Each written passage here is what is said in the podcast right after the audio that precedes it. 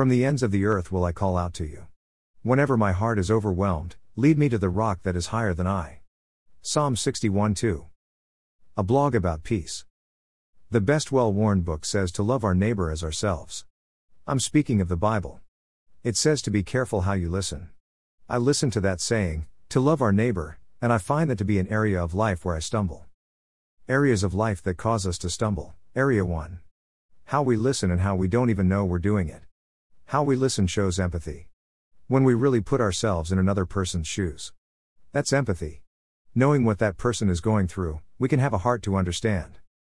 If our lenses are colored, let it be because you are trying to understand and share the feelings of another when you are looking at their situation. And let there be peace on earth.